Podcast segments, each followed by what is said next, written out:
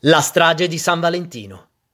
Alle 8.50 del 14 febbraio 1987, una pattuglia del reparto volanti di Roma che scortava un furgone postale tamponò il mezzo che la precedeva e al quale la strada era stata tagliata da una vettura, poi risultata rubata.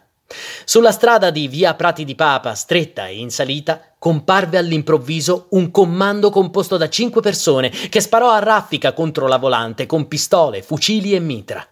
I tre componenti la pattuglia, Rolando Lanari, Giuseppe Scravaglieri e l'autista Pasquale Parente, furono raggiunti da oltre 50 proiettili. Solo Parente riuscì a salvarsi. I componenti del comando, dopo essersi impadroniti di un ingente bottino, si allontanarono a bordo di un'auto che abbandonarono poco lontano per dileguarsi attraversando l'ospedale San Camillo. L'agguato fu rivendicato dalle Brigate Rosse per la costruzione del Partito Comunista Combattente. I processi accerteranno che l'omicidio era stato organizzato e compiuto da esponenti del gruppo terroristico che lo aveva rivendicato.